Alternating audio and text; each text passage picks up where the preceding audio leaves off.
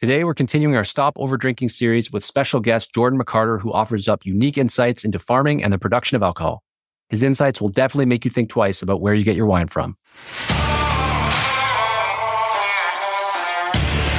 Welcome to Man in the Arena, your go to podcast for all things related to health and weight loss for men over 40.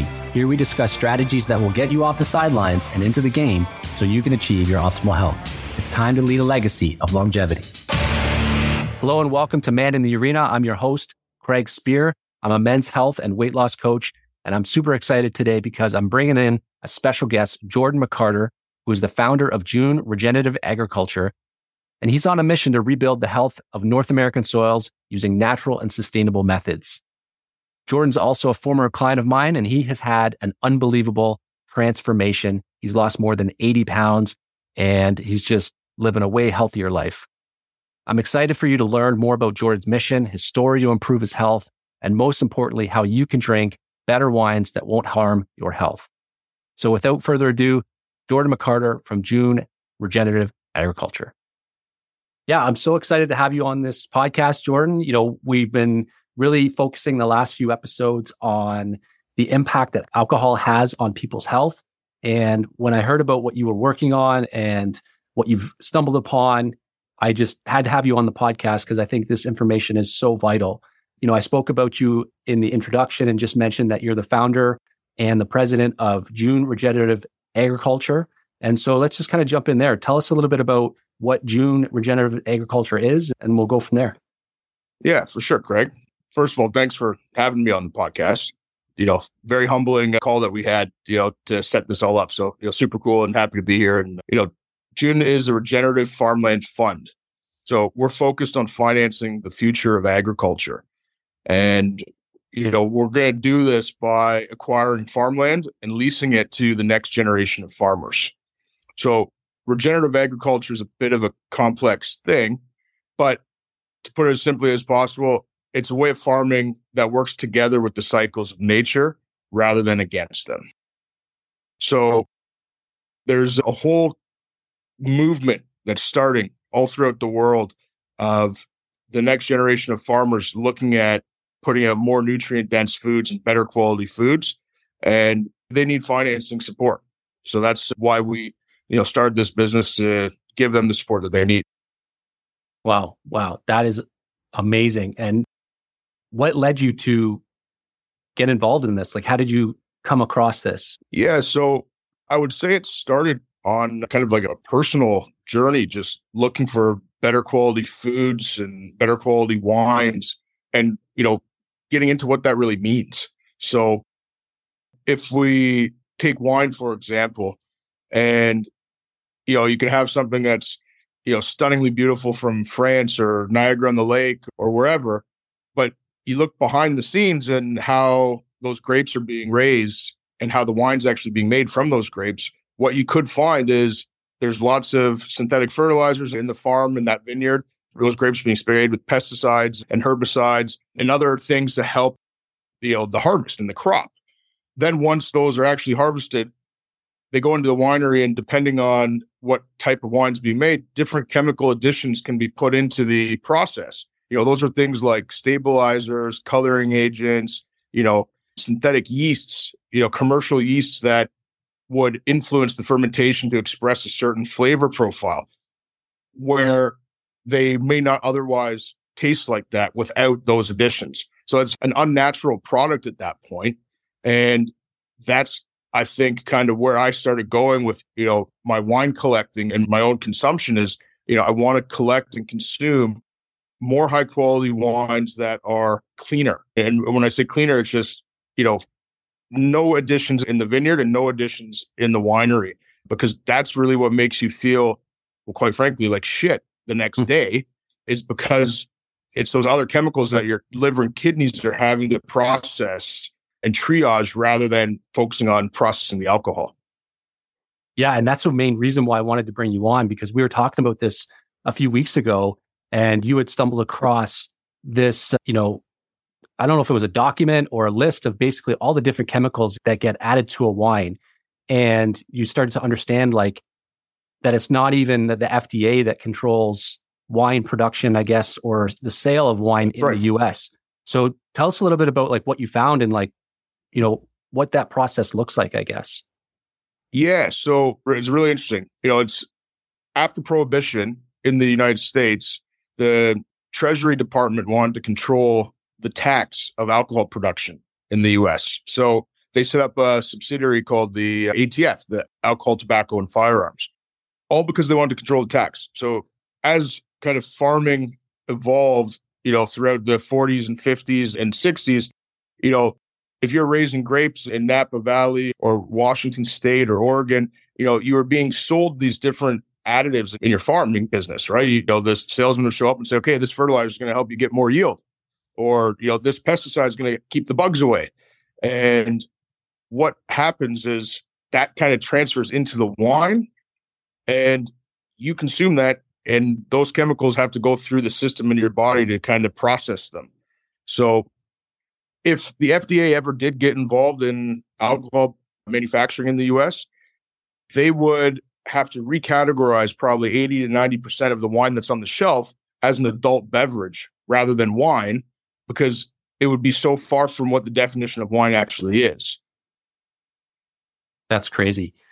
And so just imagine the impact that that's having on people's health and their well-being. And so, you know, as a passionate wine drinker yourself, how do you start to maneuver around this? Like, do you start to drink wines that are from other countries? Do you find certain companies that produce wine in a cleaner way? Like, what is the process?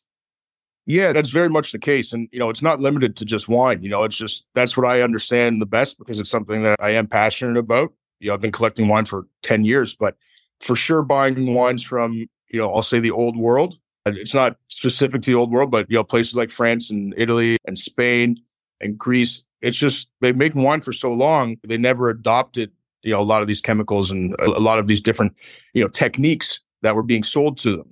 So mm-hmm. you really have to get into you know the vineyard or the estate itself and you have to understand her, how they're farming you know how they're raising the grapes.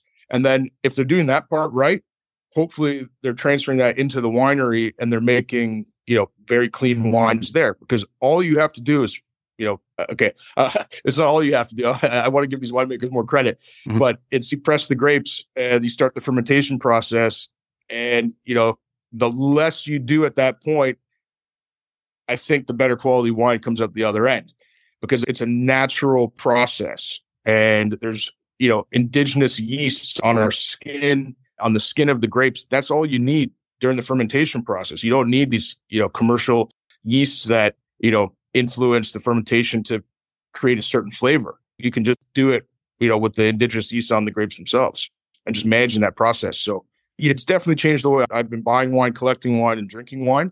I recently enlisted the help of a business partner of mine for an experiment where we drank kind of traditional normal wines that are readily available and that are kind of mass produced that have all yeah. those chemicals in them, right? Yeah, that have all those chemicals in them. Exactly. So you know, and these are chemicals that you can't even pronounce these words. You know, you, mm-hmm. got to be a chemistry major to understand what this stuff is. So you know, I asked him, I said, "Look, I need your help to do this experiment. I want to drink, you know, kind of these mass produced normal wines one night and, and see how we feel, and then the next night I want to drink very clean wines, natural wines, you know, but with no chemicals and see how we feel. So we had quite a few glasses of wine that night. I'm not going to lie, you know, and so I'll say that we did maybe seven glasses of wine of the clean wines and we never got drunk. You know, it was always just a nice buzz. Mm-hmm. And, you know, we slept well. There was no red in the face, no congestion, and there was no hangover the next day. Mm-hmm. So we got together again, did the normal wines. We each only had maybe four or five glasses of wine. So less wine. And yeah. so less wine, but we were significantly intoxicated. And I believe that's from the other chemicals that are giving you that intoxication rather than the alcohol. Mm-hmm. And both of us were red in the face. Both of us slept very poorly, waking up every couple of hours. And both of us were hungover.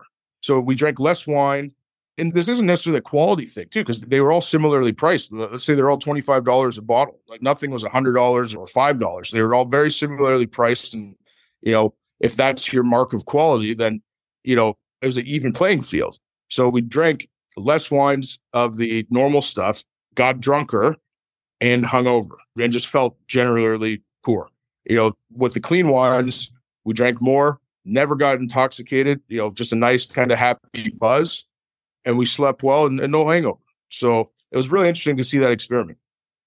Yeah, that's super fascinating. And I remember you saying how one of the reasons why a lot of these wine producers will add these chemicals is so that they can get a consistent flavor profile. So it's consistent right. year to year, yield to yield, and just so that they get That's people right. who keep coming back. So can you talk a little bit about that? Yeah, yeah, for sure. I, and I really do think that's an amazing thing in its own way. You know, I believe that, you know, viticulture is the pinnacle of agriculture. It is, I think, by far the highest value, you know, crop you can pull out of an acre of farmland. It's very difficult to do, but if you take it all the way through the process, you bottle it, you actually make the wine, you sell it, you know, your margin can be incredible. Not so much in Ontario because of the tax treatment here. It's disgusting. It's a whole nother podcast, I think, in its own right, with someone that's more of an expert on wine than I am. I'm, you know, maybe just a collector and, you know, passionate consumer. You know, I really think that we can just do better in the mm. choices that we're making and in how we're consuming, you know, and, and I think supporting the local winemaker is incredibly important. It helps the local economy. You know, our belief with June is that the future is local and that, you know, the world is deglobalizing and there's no better time to get to know a farmer. You know, and it's uh, much better for the environment if you're buying wine from a local producer rather than shipping one from France. You know, there's a whole host of different, you know, problems here. But yeah, I think, uh, you know, that kind of pursuit of making a consistent product is incredible again in its own right because you know it's hard to do when you're not given the consistent raw materials on a year after year basis you know it's a different weather every year you know different yield every year different rain different heat you know so you're not getting a consistent raw materials to make your wine so you know you are having to make different kind of decisions in the winery to create a consistent product and it's amazing that you know some places can produce the volume that they do and it all tastes the same. You know, that's again, I think that's amazing in its own right, but I don't think that's wine. And just like Budweiser does it with their beer, you know, it's mm-hmm. amazing that they do however many billions of bottles of beer a year and they all taste the same. That's incredible. But the amount of chemicals that have to go into that process, I think, is what makes that possible. And same thing with wine, same thing with your whiskey you know, there's a whiskey producer in the US that they just told all of their suppliers of grains that you need to be a regenerative operation in the next five years because otherwise we won't buy from you because we're having to add so much yeah. during the process to make a consistent product because you're getting such poor quality inputs. They have to add other things to get the flavor to be the same, to get the alcohol to be the same. You know, rather than just starting with better quality raw material, they're having to make all these additions. So I think these clean wines, one of the beautiful things about them is they're different from year to year, right? And as a wine collector, I think that's kind of interesting. You know, like if it's the same grape from the same region, you know, by the same producer, and 2014 was, you know, hot, 2015 was, you know, cooler, you know, yeah, you know what? I think that should taste different. You know, I'm sure they're both going to be good, but I'm okay if they're different because that's right. a natural product. That's part of what wine is, yeah, or should be. Yeah. And the way you've explained it kind of just it makes more sense, makes more common sense that it's better for the environment, it's better for local farmers, it's better for just a whole host of reasons. And more specifically, you know, this is a health and wellness podcast. That's it's right. better for the consumer ultimately in their bodies. And so rather than adding these chemicals and these poisons essentially to the, the product, let's clean it up and have less of an impact on our bodies ultimately.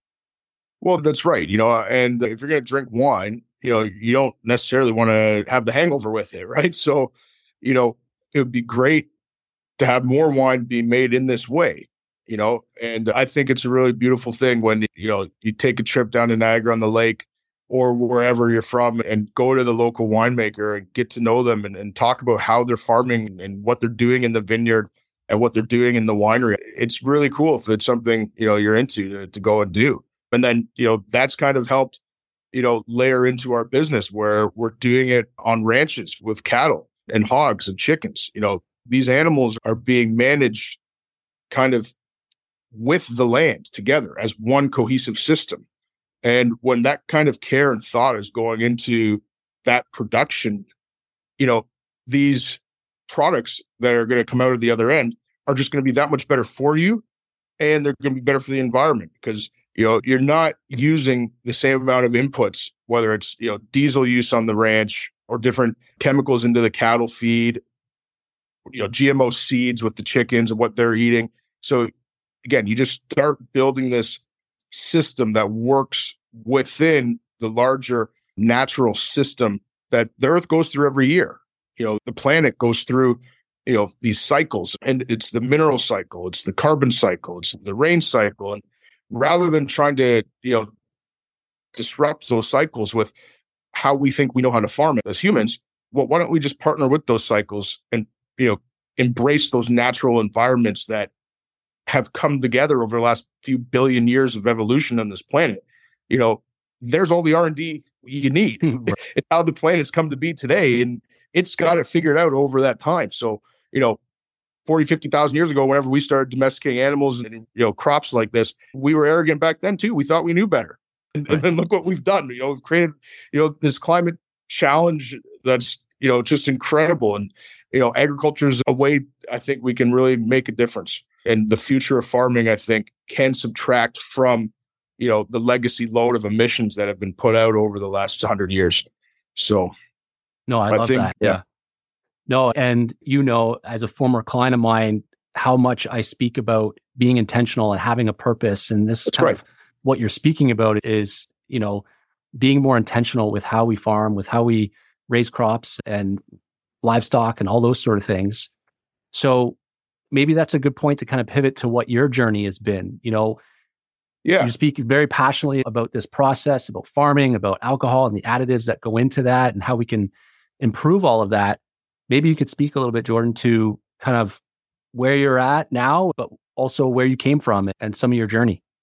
Yeah. So where I'm at today is, you know, probably the best shape of my life in a very long time. I'm happily engaged to the woman of my dreams. And, you know, I'm building this company, June, that really has potential to change the world. And, you know, Craig, our work together, I think, was a big part of getting me to this point because, you know, after an attempted basketball career, you know, I ended up having seven knee surgeries from you know different injuries, blowing out ACLs and patellar tendon, tib fib fractures. Like it was you know a real mess. Almost every other season, I was blowing a knee out.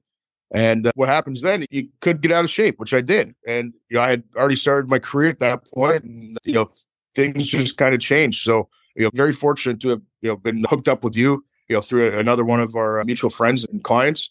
You know, he introduced us, and you know, I think we discovered a lot by working together. I was able to significantly reduce the pain in my knees with every step that I take every day. And, you know, I'm out there pounding the pavement, you know, building this business and, you know, raising money. I'm always walking, you know, moving around and I'm on my feet a lot. And if I'm not on my feet, I'm, you know, on a plane or driving and sitting in traffic. So, you know, I've got to, you know, not be in pain. And, you know, reducing that pain just really helped my life. Getting mm-hmm. the weight off is you know, definitely a big part of that. You know, becoming more flexible through those routines that you gave me. Like that's again, it's life changing, really. So you're very passionate about wine, right? And how is it that you're able to kind of manage the passion you have for drinking wine, tasting wine, and you know, maintaining your health at the same time, right? Like, how do you balance that? What are some of the things that you've learned from the spear method, but also just on your own in managing all that?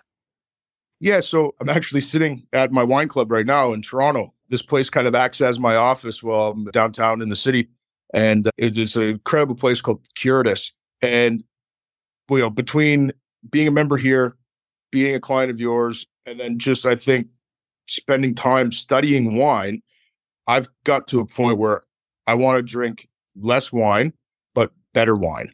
You know, I'm not drinking wine to catch a buzz. You know, I'm drinking wine because you know, I understand it. I'm passionate about it. I love the taste, the different nuances, and from the same grape in California versus Italy, and the comparing contrasting of that. I think, you know, that's really where you get to once you get into it. You're going to drink a lot less, but you're going to drink much better quality. And that doesn't mean it's got to be expensive wine. It just means you got to look at how it's being, you know, created, you know, and if you're into it, if you're a collector or a wine drinker, you know, yeah, spend the extra, you know, few minutes to research, you know, how that vineyard is being managed and then how the wine's actually being made with those grapes.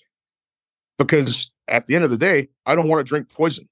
Yeah. And, you know, it's tough to say it, but there's a lot of wine out there that's actually poison. And I'm sure that's the same as it is with beer and whiskey and the foods we eat too. You know, like Absolutely. there's more, more and more every day. You, you, know, even different vegetables and produce, uh, you know, your protein. You know, they're just not really that good for you anymore. So, you know, if you manage to stay out of the middle of the grocery store, just in the healthy sections, you know, fish counter, the meat counter, and you know, buying fruits and vegetables, and then you realize how those things are being grown. It's like, man, you don't really say the shit. You really got to get to, you know, know a farmer or grow it yourself, right? Yeah. Because this industrialized commodity system that exists today is not there to make us healthier, right? And it's not doing that. It's there to, you know, make money, which is yeah. fine, but like make money the right way. Yeah, and that's why I always preach, you know, even when it comes to the types of foods that we're eating as close to source as much as possible, as best you can find you know, when food is processed, it's had all these different chemicals added to it and it's more concentrated. So it's going to have an even bigger impact on our overall system. So what you're speaking about is just another great example of you can enjoy finer things in life, you can enjoy alcohol, but be really careful as to what type of alcohol you're drinking, where it's coming from, right. and know your product ultimately because it's not just the alcohol at the end of the day, it's everything else that's added to it.